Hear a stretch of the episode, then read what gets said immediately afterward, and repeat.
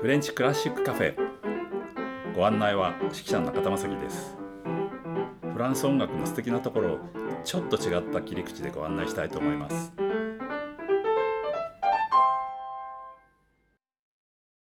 ボンジュアトゥルモンデこんにちは、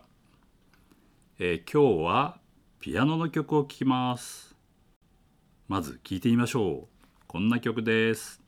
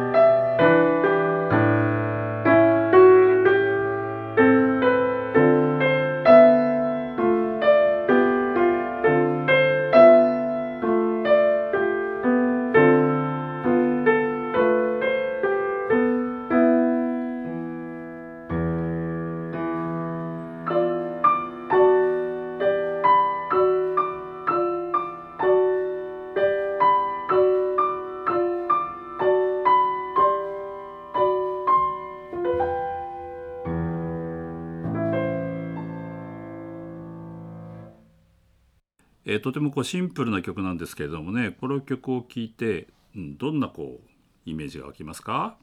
うん、もう一回聴いてみますよ。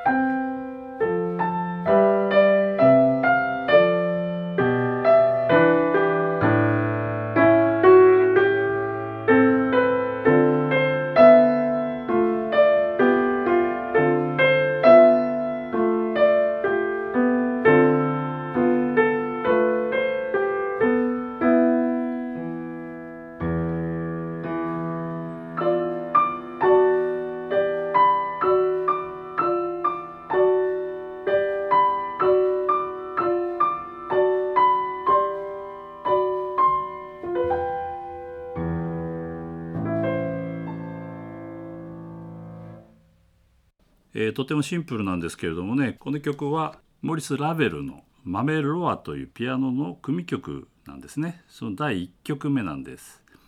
えー、それで題名は一応「眠れる森の美女」のパワーヌということで「眠れる森の美女」というのはですね、まあ、チャイコフスキーもバレエで書いてますけれどもねこれは実はシャル・ペローという作家のフランスの作家ですけどもの原作ですよね。でもこの「眠れる森の美女」というのがね眠れる森の美女なのか。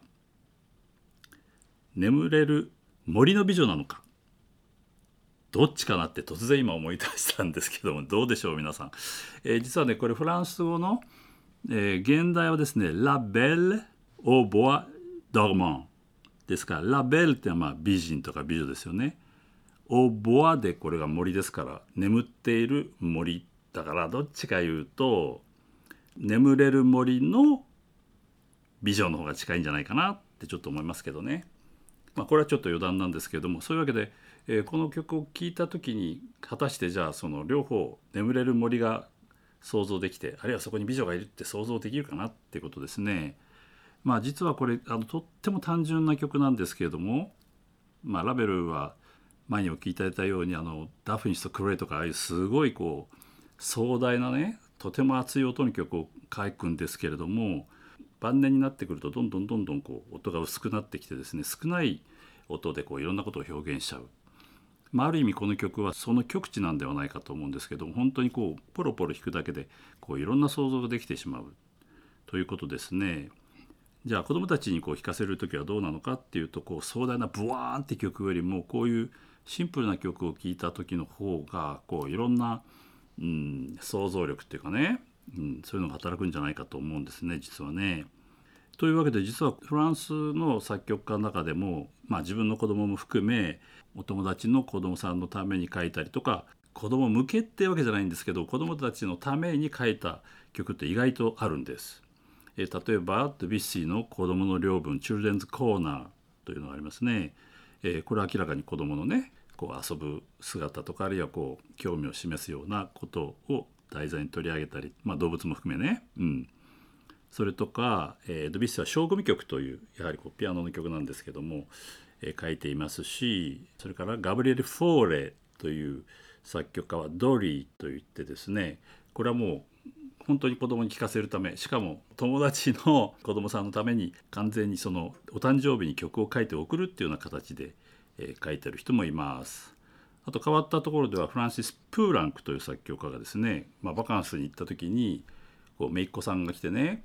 女の子に「小僧のババール」っていうまあフランスではとても有名なみんなが知ってるこうお話なんですけどもその話を読み聞かせながらこう自分でピアノいろいろこう弾いてねだからその子がとっても気に入ったっていうんで後でその「小僧のババール」をちゃんと曲にしてですねしかもオーケストラで書いてそれにセリフをつけてこれはもう本当にフランス人もみんな知ってる小さい時に必ず聴くっていうような曲なんですけどもね「えー、小僧のババール」という曲を書くとかまあそういうことでねとってもこう子どもたちに対してこう聴いてほしいあるいは聴かせたい曲っていうのは結構いろいろ書いてるんですね。ちなみになぜかその子供に聴かせたいあるいは聴いてほしいってこう書いた曲がありましたね。今ラベルの「マメロア」とかですね。なぜかこの辺はですねピアノの連弾で書かれてるんですね。つまり1台のピアノを2人でつまり4種っていうんですけど4つの手でね弾くという、えー、書かれているんですね。そうしますと当然こう上の方はメロディーを弾いて下の低音の方はこう伴奏を弾くっていうわけで当然上を弾く方が優しいわけねこうずっとメロディーが出てくるからねだからこうもちろん子供に聴かせるために最初は作ったかもしれませんけどもしかしたら子供が大きくなったらその作曲家のお父さんは伴奏を弾いて、えー、子供にメロディーを弾かしたいのかなっていう下心があったのかもしれませんよね。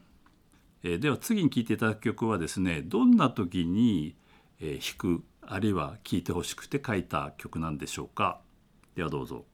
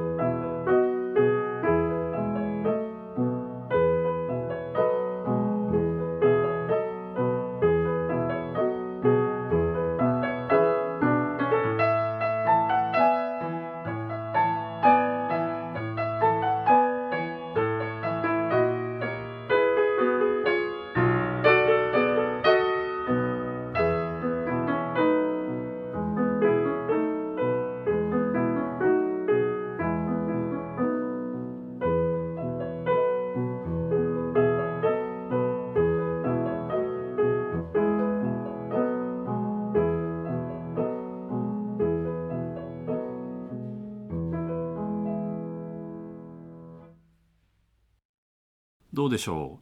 う？眠くなりましたか？眠くなるのが正しいですね。実はこれはフォーレの「ドリー」というピアノ組曲の中の第1曲目なんですね。それで実は子守歌ですね。 berceuse ということで、えー、これを聞いたら眠くなるのが正しい聞き方だと思いますよ。実はこれはフォーレがですねお友達の子供さんが生まれてこのドリーちゃんのために誕生日ごとに1曲ずつ曲をこうプレゼントしていたと。でこれは1年目の誕生日の時に、えー、プレゼントして多分聞かせたと思うんですけども、ね、1歳で分かったかどうかはちょっと分かりませんけどもねフォーレは毎年、えー、1歳2歳3歳4歳まではですね、えー、誕生日ごとに曲を書いて、えー、プレゼントしていたということですね。でそれを全部まとめて最後は6曲になるんですけれども「えー、ドリー」という組曲にしました。というわけで意外とねこう単純なようなんですけどその中にこう作曲家としてはこういろんなことがこう凝縮されていて音は少ないんですけども音楽的にはとってもこう豊富なことが実は入っているんですね。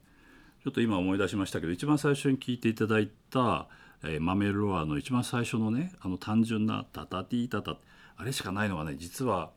1980年代ですけども僕はオランダの式の講習会があるんですね。北オランダ、え放送局というところでですね放送管理楽団があって、えそこでもちろんオーディションがありますねオーケストラ振るのでね。そこはキリル・コンドラシンというロシア人の指揮者が教えに来たんですね。その講習会もなんと25周年記念ということでまあ当時のソ連ですかね。から招聘してまああったんですけども課題曲が何曲かあるうち実は僕はこのマメールワーの組曲を選んだんですね。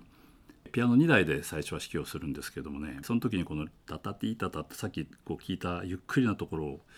弾いてたらですねそのキレル・コンドラシンという先生が審査員9人ぐらいずらっといたんですけどもねこうテレビ局の偉い人とかいろいろいたんですけどもそのキレル・コンドラシン先生がいきなり出てきてピアノの前に座ってでねいきなり「もう一回振ってみろ」って言われて意味が分かんなくてえどうしてかなと思ったら最初こうピアノで弾いてももちろんそうなんですけどとっても静かなまあ、オーケストラでやっても、まあ、フルートのねこう柔らかい音で吹くんですけどで僕はこう振り出しましたよ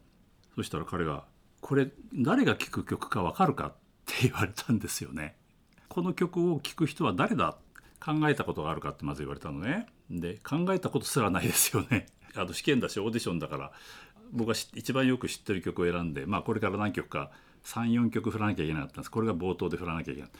でもう一回やってみろって言われてでこう、まあ、今やったように振ったらタタティータタって彼はピアノ弾くわけよ。で「お前の指揮だとこういうふうにしか音が出ないぞ」って言われてね、えー、オーディションにもかかわらずですね15分ぐらいそこでレッスンをしてくれたという。まあ、このキルコン・ランシンってとってもいい人でその後実はねあの当時のソ連からオランダに亡命した方なんですけれどもねで何度かその後もお会いしたんですけれどもね確かにその僕はなんか、まあ、もちろん試験っていうこともあったんだけど音楽としかこう全然考えてなかったじゃない？まあ、曲のね構成とかどういうテーマってのは分かったんですけどもその誰が聴くってとか全然考えもしなかったんでねなんかとってもびっくりした記憶があります。もう一つはオーディションで何曲かこう曲が出ますねで自分でもちろん選んでやるんですけれども僕は正直言ってこの曲こう単純だから優しいと思ってこれ選んだんだよね実は。だって最初単音だしね「タタティータタ」ってメロディーもそんなに難しくないし今日聴いていただいたようにあんな単純な本当にねもう1分半2分ぐらいの曲じゃないですか。だけどなんでこれをそのオーディションの曲の中に入れたのかなって思ったらですね逆にこれほど単純な曲をですね振るのはすっごい大変だってことが実はこの時分かんなかったんだけどこのあと実際にオーケストラでですね振ってみてこの少ない音符の中にいろんなことをこう凝縮して入れてそれを伝えるっていうのはいかに大変かなってことがすっごい後から分かったわけね。だから多分コントラシン先生もねそういうこと分かっててねわざとにこんな優しいったら語弊があるけどもわりかし単純なね曲をねオーディションの課題曲の中に入れたんじゃないかなって後から気がついたんですね。えー、今回お送りしている曲は実はですね音としてはそんなに難しくないんですけどもなぜか連弾のために書かれてるという話をしましたね。でも今回はねそれをねこう一人で弾くバージョンでですねやっていてピアノ弾いてもらってるのは江沢孝之くんです。とっても苦労してたみたいです。でも上手でしたね、えー、それでは次回はこのドリーの組曲からこの続きをねまた聞いていただきましょう。それではまた。お相手は指揮者の中田正樹。提供は笹川日出財団でお送りしました。ではまた。